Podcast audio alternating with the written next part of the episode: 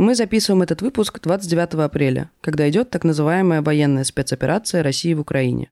Происходящие события вызывают у нас ужас и боль. Но мы считаем важным говорить на какие-то сторонние темы, чтобы сохранить себя.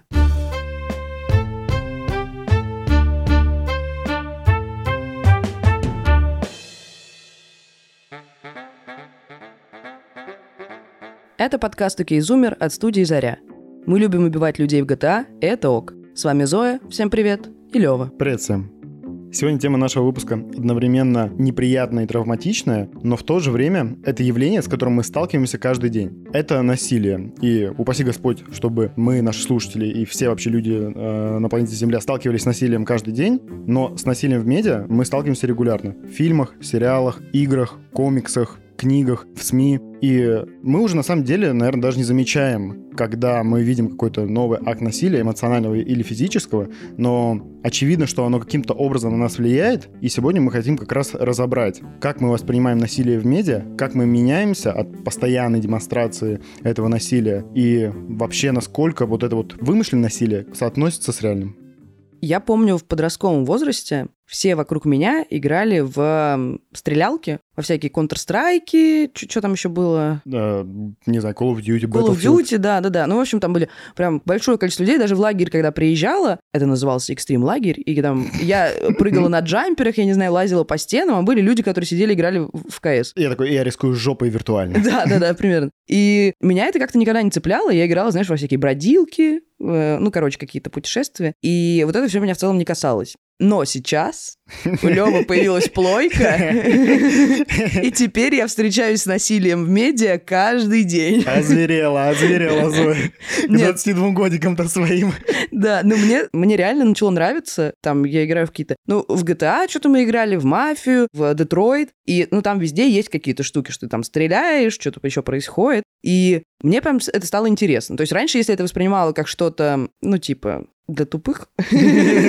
Ну, такие у меня были мысли еще в подростковом возрасте, простите, я еще не была толерантной и всепрощающей. То сейчас как-то я очень просто к этому отношусь и не воспринимаю это связано с реальным насилием. Ну, то есть, если мы говорим про насилие, которое мы видим в СМИ, например, это совершенно, ну, вообще другое для меня, и, наверное, это для меня намного сложнее. Ну, то есть, я даже часто не могу в запрещенной соцсети, как ее теперь все называют, я так понимаю, все забили просто проговаривать дисклеймеры, да, и все просто говорят запрещенной соцсети, потому что вряд ли кто-то подумает на Facebook. Это... Продукт компании Мета признан в России экстремистской организацией. Спасибо, мой хороший. В общем, я даже в запрещенной соцсети не нажимаю часто вот на показать, когда сенситивный контент контент. И это, ну, достаточно сложно, это у меня штука. Вот это интересный момент, потому что я как раз сталкивался с этим виртуальным насилием в подростковом возрасте постоянно. Ну, это видеоигры, конечно же, и во многом это фильмы. То есть я смотрел очень много фильмов, и как бы, ну, в 12 лет я уже отошел от того, как Человек-паук там, типа, бьет всяких воров и потом э, э, благородно убегает. Чего ты врешь? Ты до сих пор не отошел. Если что, в, нет, в, я, на плойке... Нет, слушай, нет,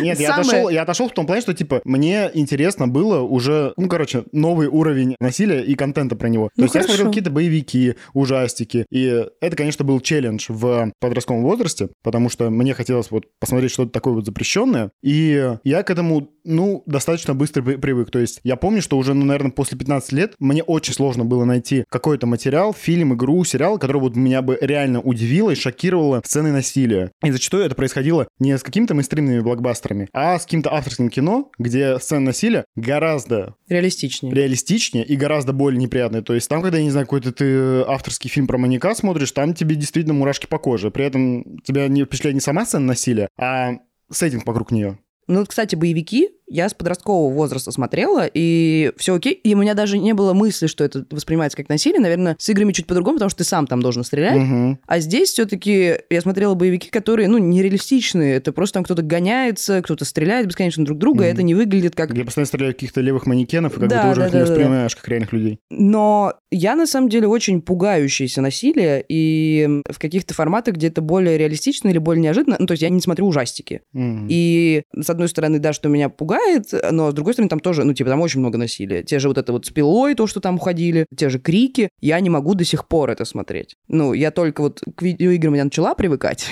Ужастики все еще не мой формат. И какие-то сцены, в которых происходит какое-то реалистичное насилие, ну, вот не как у Тарантино, где тоже видно, что это такой Ну, это киноприем. гротеск такой. Да, прямо. да. А вот помнишь, мы смотрели фильм э, про... Блин, надо бы вспомнить, как он называется, но ты, небось, помнишь, ты же у нас синефил. На паре мы смотрели, где животных освежевывали, вот там целый фильм про оленей, что-то там. О теле и душе? Да, вот. Я же сказал, он помнит.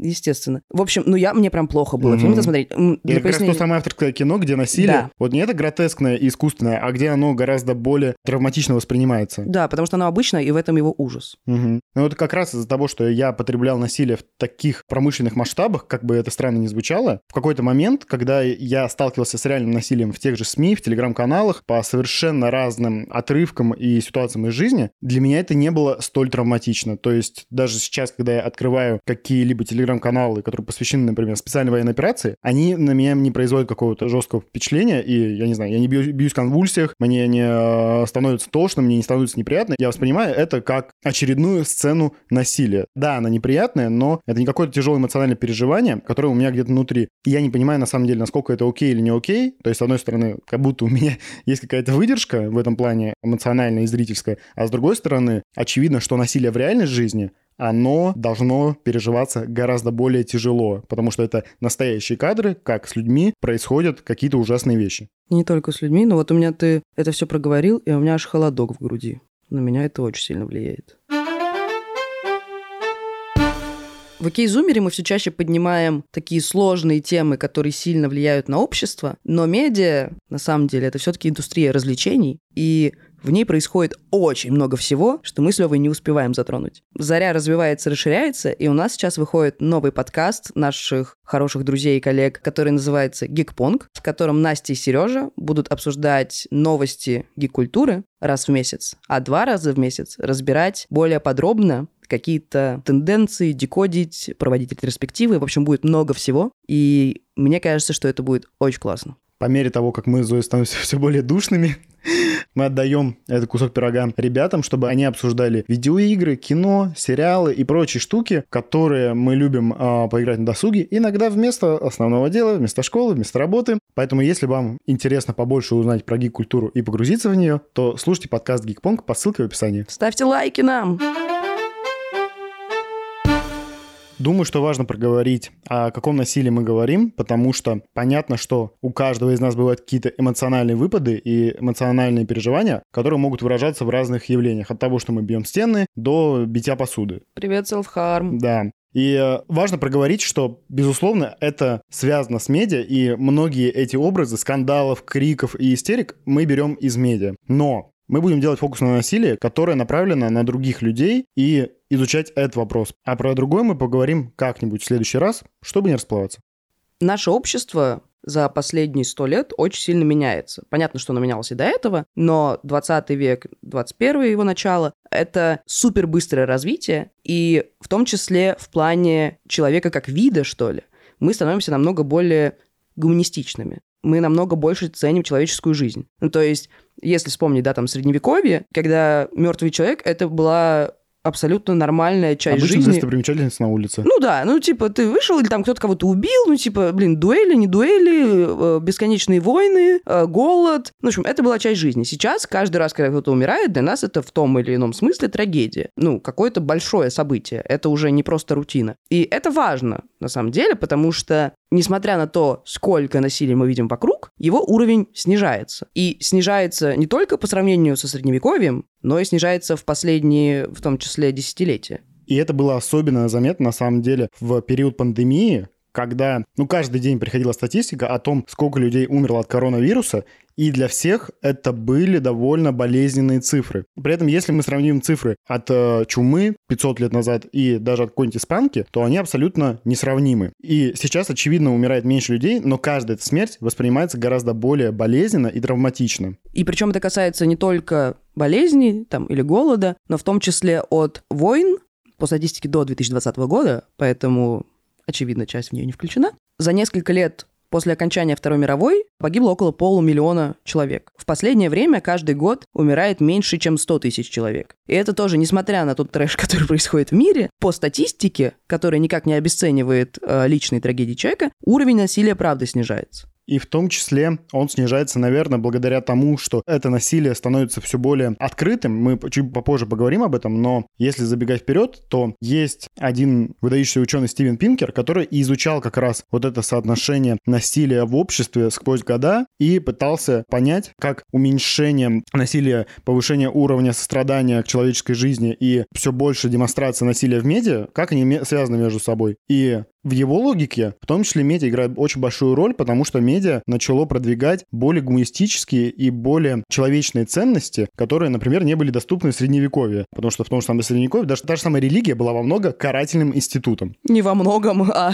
Да, ну типа... Первоочередно. И он выделял несколько категорий, и среди них, например, тот же самый технологический процесс и торговля, который появляется, потому что когда люди начинают коммуницировать между собой и искать Договариваться. Выгоду, да, и договариваться, то они меньше стреляют друг друга. Шок. Вот. Феминизация — это рост уважения к интересам и ценностям женщин, и э, здесь можно расширить, что в целом уровень толерантности к разным людям, он повысился, и это тоже влияет на уровень насилия. Ну и в том числе туда входили там как глобализация, так и другие важные вещи, и Пинкер как раз говорил о том, том, что чем больше они продвигаются в медиа-среде, тем более гуманистичными и культурными становятся люди, которые потребляют эту среду.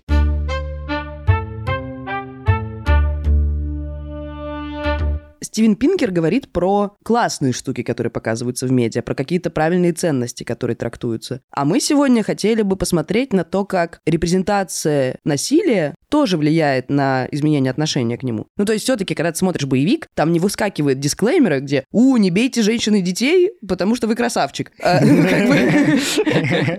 там, ну, нет такого дисклеймера, никто нам, там, Стэтхэм не выходит со своей цитаты и не говорит «Две шутки про насилие за секунду, я готова».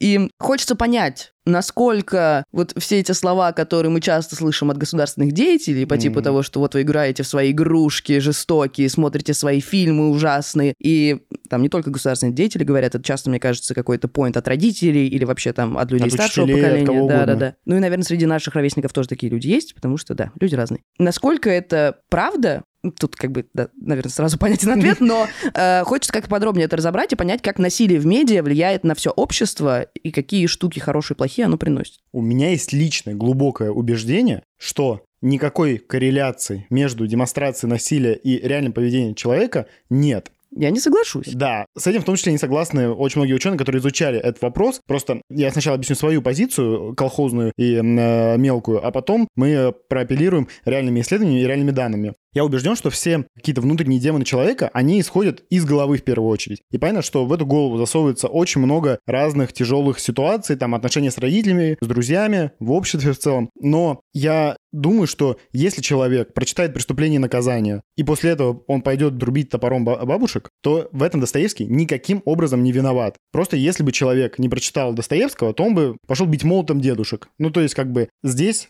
в первую очередь проблема в его голове, и медиа, это еще у меня второе глубокое убеждение, что медиа, особенно хорошие, я не знаю, хороший фильм, хороший сериал, он не провоцирует это насилие, и он его не пропагандирует.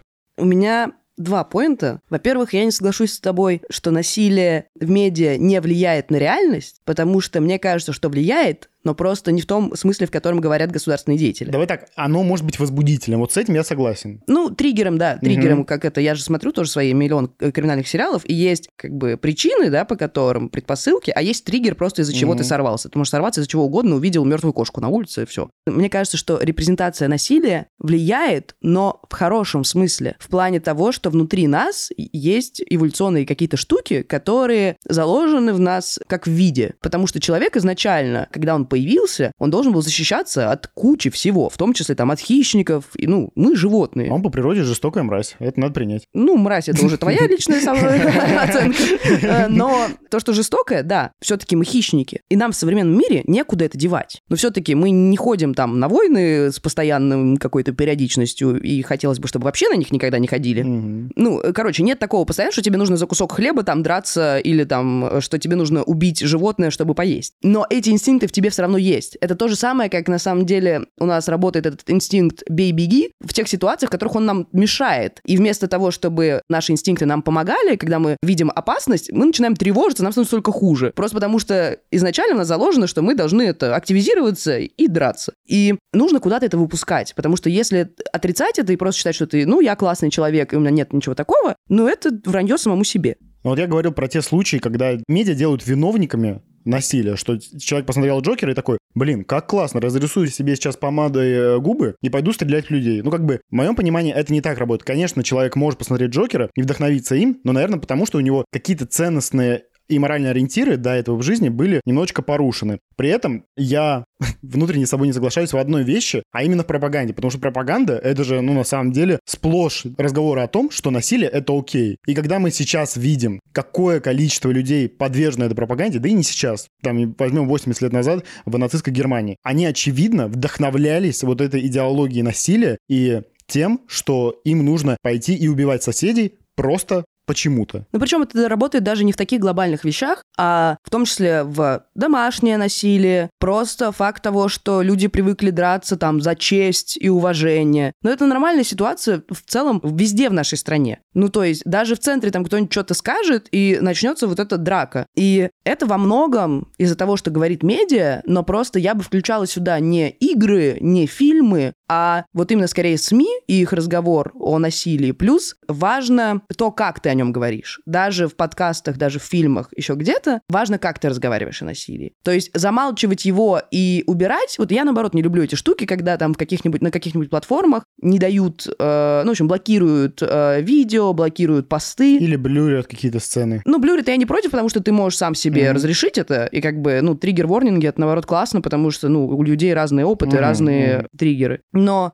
говорить о насилии нужно уметь. Mm-hmm и просто ходить и вот, ну, как бы, и мне кажется, я поэтому не могу включать телевизор, потому что мне просто физически становится плохо от тонов войса. Ну, даже если там поговорить про эмоциональное насилие, да, если вот совсем минимум взять, да, даже не домашнее насилие, не военные какие-то действия, а просто от того, что люди привыкли орать друг на друга, привыкли там на ток-шоу выливать на друг друга воду. Ну, в общем, такие действия, они порождают вот эти мелкие вещи, которые всегда могут привести к какому-то адовому событию, что в целом и случилось и в том числе в тему влияния насилия на подростков, потому что в СМИ чаще всего тиражируются вот эти новости, когда происходит скулшутинг, что в этом виноваты, я не знаю, песня Оксимирона, признанная в России иностранным агентом «Последний звонок», в этом виноваты видеоигры, в этом виновата тетрадь смерти. В начале десятых годов проводилось исследование между вот этой корреляцией насилия на экране и психологическим восприятием у подростка. И как раз реальное насилие, которое демонстрировалось СМИ, когда подростки потребляли его регулярно на протяжении какого-то времени, то они действительно становились агрессивнее. То есть, когда им продемонстрировалось вот реальное насилие, которое вот не постановочное, которое не каскадерское, то они действительно становились агрессивными. И это и благодаря документальным фильмам, и благодаря новостным каким-то материалам. В то время как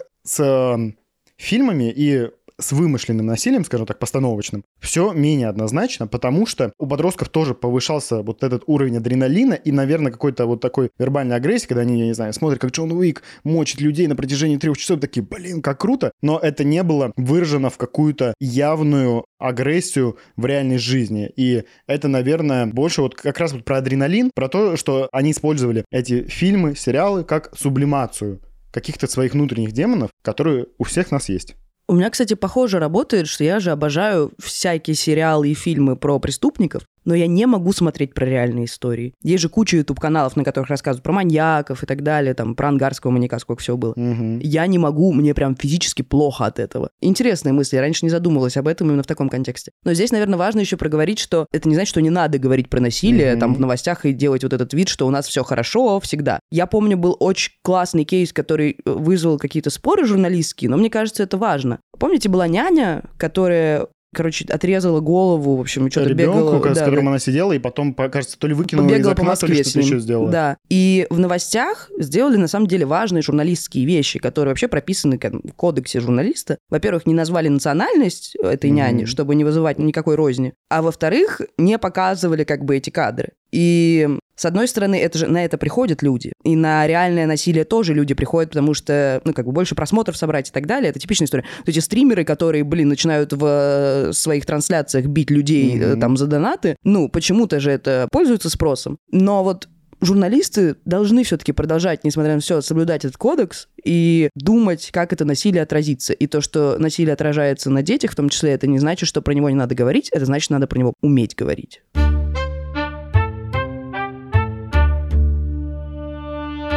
Важно еще проговорить, как насилие в медиа влияет не только на общество, как отдельные кейсы, показанные в телевизоре или на экране, влияют на массовую аудиторию.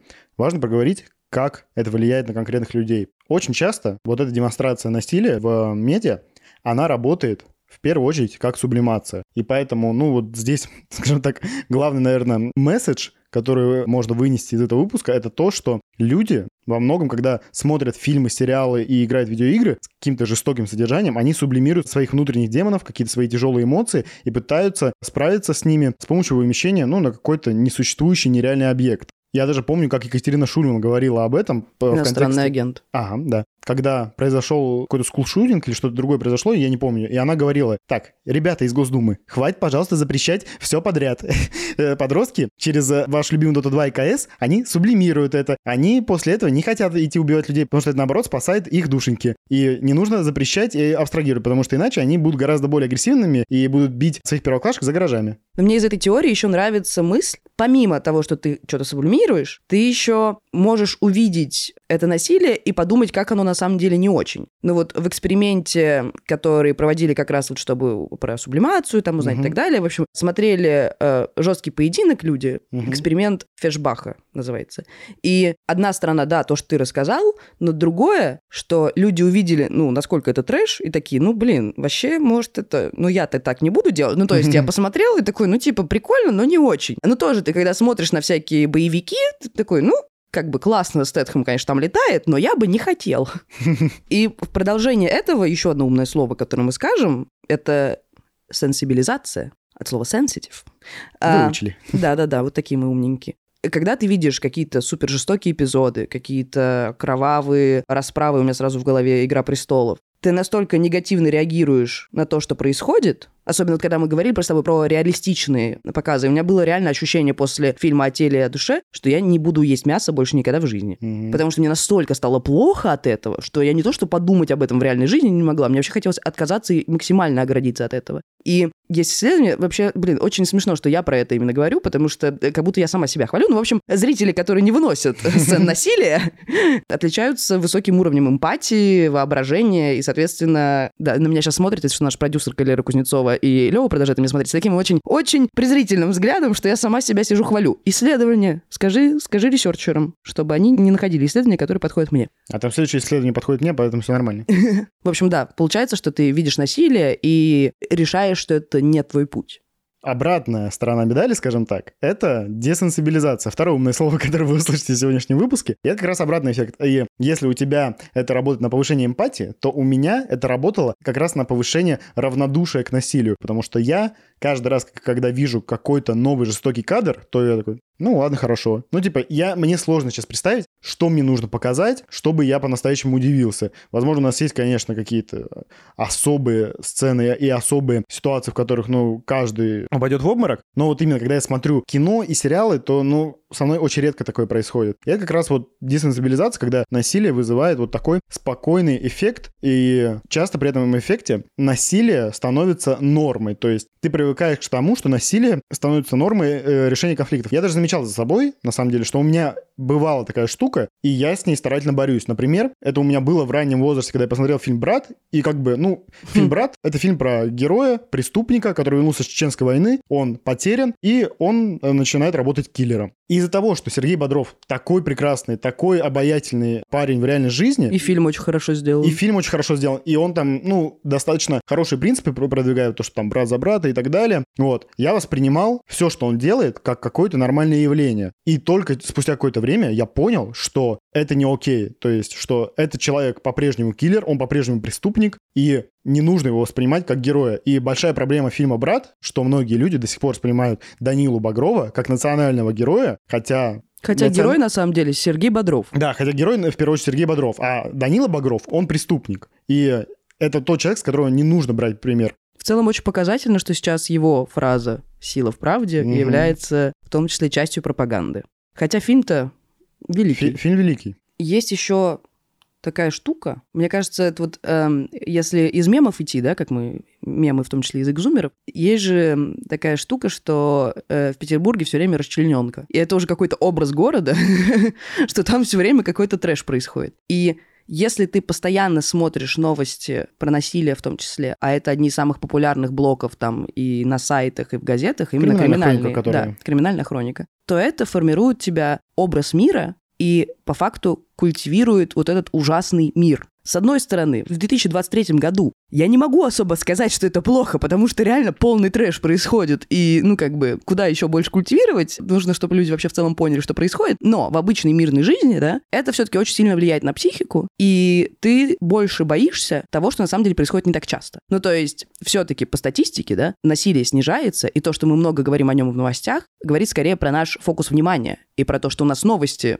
такие. Или у нас там мало хорошего, о чем мы говорим, или то, что нам это не так интересно, тут уже другие вопросы, в которых мы как-нибудь, может, тоже разберемся. Но, в общем, ты сам себя нагоняешь и сам начинаешь существовать в мире, который нереален. При этом иногда эта культивация может работать в обратную сторону и в мирной жизни. Но сам показательный кейс — это бойцовский клуб и появление, ну, действительно, бойцовских клубов на основе этого фильма. Хотя тоже идея фильма, как и в случае с братом, не в том, что людей классно бить, и в том, что это приятное удовольствие. Наоборот, это проявление мужских комплексов и большого количества загнанных каких-то идей. Ну и вообще, на самом деле, э, ментальные болезни. Да, ментальные болезни. И то, что люди на основе этого начинали создавать какие-то свои комьюнити, как раз же про ту же самую культивацию и про то, как иногда в мирное время, возможно, также в отсутствии адреналина и каких-то происшествий, у них всплывает вот какой-то животный инстинкт, триггером которого становится медиа. Мы, Зои, конечно, любим и поиграть в видеоигры, и посмотреть всякие кровавые боевики, но есть отдельный жанр, который сконцентрирован на этом явлении насилия и на явлении маньяков и прочих ужасных персон в нашей жизни. И этот жанр называется True Crime. Он сейчас развился в просто миллиарды направлений, и в том числе в подкасты. И мы поговорим с ведущими подкаста «Дневники Лоры Палны», Машей Погребняк и Мити Лебедевым, которые в своем подкасте рассказывают друг другу истории самых кровавых, резонансных и жестоких серийных убийц России и всего мира. Еще раз привет, рады вас видеть. И вот, наверное, первый вопрос будет, с чем связана популярность жанра True Crime, почему он так заинтересовал людей в последнее время, или даже не в последнее время, может быть, и до этого были какие-то интересы, вот с чем связан такой такой неожиданный бум на это направление? Секс, страх и смерть. Три С, которые интересовали прям всегда. Именно поэтому колонка криминала в любой газете, какого бы то ни было уровня, от э, обычной провинциальной до художественного журнала, это всегда имеет интерес. Обязательно. А вот насколько это зависит от происходящих в мире событий, так сказать? Ну, то есть все-таки уровень насилия снижается э, с точки зрения того, что мы становимся более гуманистичными и вот это все, но много событий вокруг все равно происходит, которые насильственные, так сказать. Идет специальная военная операция. Ну, то есть повышается ли какое-то ощущение того, что ты хочешь послушать про насилие и при этом отдалиться от него или нет? Ну, то есть как-то повлияло на вас? Может, люди открещиваются, наоборот, от насилия или нет? Самое любопытное, что нет. Очень часто нам говорят, что наш подкаст помогает отвлечься от происходящих событий, в принципе, любых. Это было и во время ковида, это было, в принципе, всегда. И здесь, наверное, дело не совсем в контенте. Ну, то есть в контенте тоже, но за счет того, что мы рассказываем об этом иронично, насколько это возможно, и рассказываем об этом как-то убаюкивающе, кухонно, уютно, то есть мы травим байки. У нас концепция такая, что в одном выпуске рассказываю историю я, в следующем Мити и так далее, мы чередуемся. И мы отыгрываем двух таких приятных людей с приятными голосами, которые вот как-то иронично друг другу, а вот ты знаешь, а вот то, вот все. Ну, плюс э, как бы наша харизма, наверное, тоже играет роль, поэтому здесь очень-очень много разных факторов, я бы не сказала, что это связано исключительно с характером нашего контента. Для меня, наверное, главный вопрос выпуска, который у нас будет, и в который, который я еще не могу себе ответить, это то, что мы показываем насилие в медиа, там, в том числе true crime или там в каких-то других формах, это скорее дает нам ну, вот как раз вот это вот наши внутренние инстинкты как-то хотя бы закрыть, или это нормализирует, что ли, насилие? Но ну, то, что мы на него смотрим и как бы говорим о нем, насколько хотя бы какая-то часть вот этого того, что мы рассказываем про насилие, там, в том числе про какие-то подробности, она может повлиять на слушателей не в том терапевтическом и классном виде, в котором мы хотим.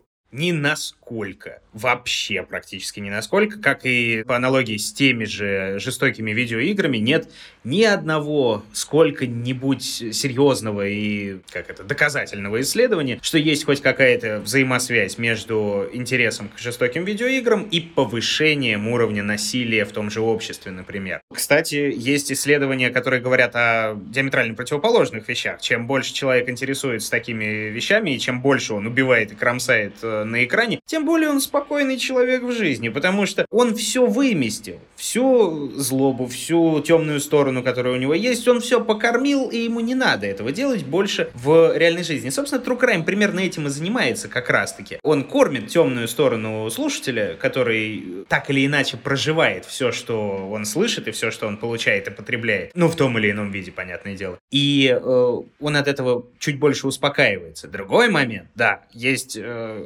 опасения возможные, что а вдруг кого-то стригерит этот контент, как кто-то высказывался, по-моему, по выходу сериала «Чикатило», что мы рассказываем про маньяка, а не породит ли это новых маньяков, которые такие, о, я хочу быть как он. К великому сожалению, это работает немного не так, потому что для таких вот тех же самых спящих маньяков, которых все так сильно боятся, что их стригернет, их может стригернуть все, что угодно. Сериал про Чикатило или котик на улице бездомный. Ему не очень важно, если честно. Другой момент. Для трукраймера и для человека, который, в принципе, транслирует вот такую вот темную историю в массы, самое главное — это рассказывать, что зло остается злом, и тогда все хорошо. В принципе, больше-то ничего и не надо. Маша хотела добавить, да? Я хотела добавить про нормализацию. У нас недавно как раз в соцсетях э, подкаст студии Терминвокс выходили карточки совместные с медиа «Черта». Мы с ними делали коллаборацию, связанную с э, моим спецсезоном про Чикатило. И как раз мы там рассуждали про нормализацию насилия и про то вообще, как надо говорить о маньяках, как надо говорить обо всем об этом. И дело действительно в оптике. То есть если мы говорим об этом без восхищения, то есть мы не делаем из них каких-то невероятно интересных персонажей, мы их не романтизируем, мы не делаем из них культа, все нормально. То есть главное показывать последствия того, что происходит с жертвой. Это очень важно. Проблема дискурса вот этого всего маньячного в том числе в том, что в центре, к сожалению, как правило, маньяк, а не жертва. Жертвы очень часто обезличены. Жертвы очень часто не имеют никакого индивидуализма. Это там условно женщины, секс-работницы, об этом часто пишут в СМИ и так далее. И даже если мы говорим о жертвах, например, там условно из маргинализированных слоев населения, мы как будто бы их не представляем. Для нас это как будто не люди, а просто как какая-то масса. Это неправильно. И я сама тоже хочу с этим бороться. Потому что, конечно же, когда мы говорим о маньяке, мы обсасываем все, что связано с его детством, с родителями, с образованием и так далее, и так далее. Поэтому вывод простой. Главное говорить грамотно и делать э, грамотные акценты и говорить об этом с нужной этичной оптикой. А меня еще вот зацепила мысль про жертву, точнее про то, что не рассказывается история жертвы. И это, с одной стороны, понятно, потому что, ну, вот истории маньяков, людей не таки, э, от мира сего, и которые совершают такие зверства, они действительно интересуют людей, и это даже в какой-то степени нормально, что мы интересуемся, потому что это наши какие-то инстинкты. Но я видел опрос, который был проведен в США, исследование, точнее даже, что больше половины людей, которые интересуются жанром true crime, это женщины, которые и так подвергаются насилию преимущественно намного чаще, чем мужчины, скажем так. И э, не, не только со стороны маньяков, но и со стороны там, до, того же самого домашнего насилия, гендерного насилия, ну, в, в общем, со всех сторон. Как эта корреляция работает и с чем она связана вообще? Э, есть история про терапевтичность true crime, что есть гендерный дисбаланс, что большинство аудитории true crime, любого документальных фильмов, художественных фильмов — это девушки, женщины, и они действительно слушают больше, потому что это происходит, в общем-то, с ними чаще, чем с мужчинами, и, как мне объясняла одна социолог, если я не ошибаюсь, эм, студентка социологического факультета или культурологического, могу ошибаться, она делала эссе как раз на эту тему, почему женщины любят слушать про насилие, про женщин, условно, да. Таким образом, это как будто бы возвращается возвращает им право голоса. Они как будто бы, она вот употребила такое выражение, вернуть себе акторность. То есть э, это не в смысле, что женщина сейчас возьмет топор и начнет мочить мужиков, абсолютно нет. Это просто про возвращение голоса, что обычно проблемы домашнего насилия и вообще насилия сексуализированного над женщинами и над людьми в целом обоих полов, про мужчин вообще отдельная болезненная история. Среди мужчин не принято говорить о насилии, совершенном над ними и так далее. Короче, эта проблема замалчивается. И женщины слушают этот контент в том числе, потому что о о том, что нас волнует, говорят. О харасменте, о приставаниях, о личных границах э, и так далее, и так далее. Вообще все, все, что мы называем, э, ну, условно, термином насилия, оно же бывает разное. Это могут быть и домогательства, ну, я думаю, что все все понимают. Поэтому, скорее всего, это, ну, как бы сопричастность, как бы есть проблема, о ней нужно слушать, о ней нужно говорить, и вот таким образом женщины переживают это вместе с другими женщинами, потому что это касается их напрямую. Я абсолютно уверена, что каждая вторая женщина сталкивалась с тем, что на нее косо посмотрели, что на нее ее кто-то облапал, или там нарушила ее личные границы, или там, не знаю, по задницу ударил, когда она этого не хотела, и так далее. Я сама из Ростова-на-Дону, и с этим дерьмом я сталкивалась очень много, поэтому это триггерит всех. Ну, вернее, это триггерит женщин, и поэтому, естественно, это помогает им как-то проживать условные травмы, пусть они были не такие там чудовищные, кровавые, не связанные с насилием, с убийством, но тем не менее. Спасибо большое, что сегодня поговорили с нами на такую сложную, но важную тему насилия. Продолжайте делать то, что делаете, и мы в том числе ваша преданная аудитория, которая будет ждать новых выпусков и пытаться изменить мир к лучшему. Это очень приятно. Большое спасибо, что нас позвали. Будьте осторожны. Спасибо вам. Дай вам Бог, как говорится. И будьте счастливы.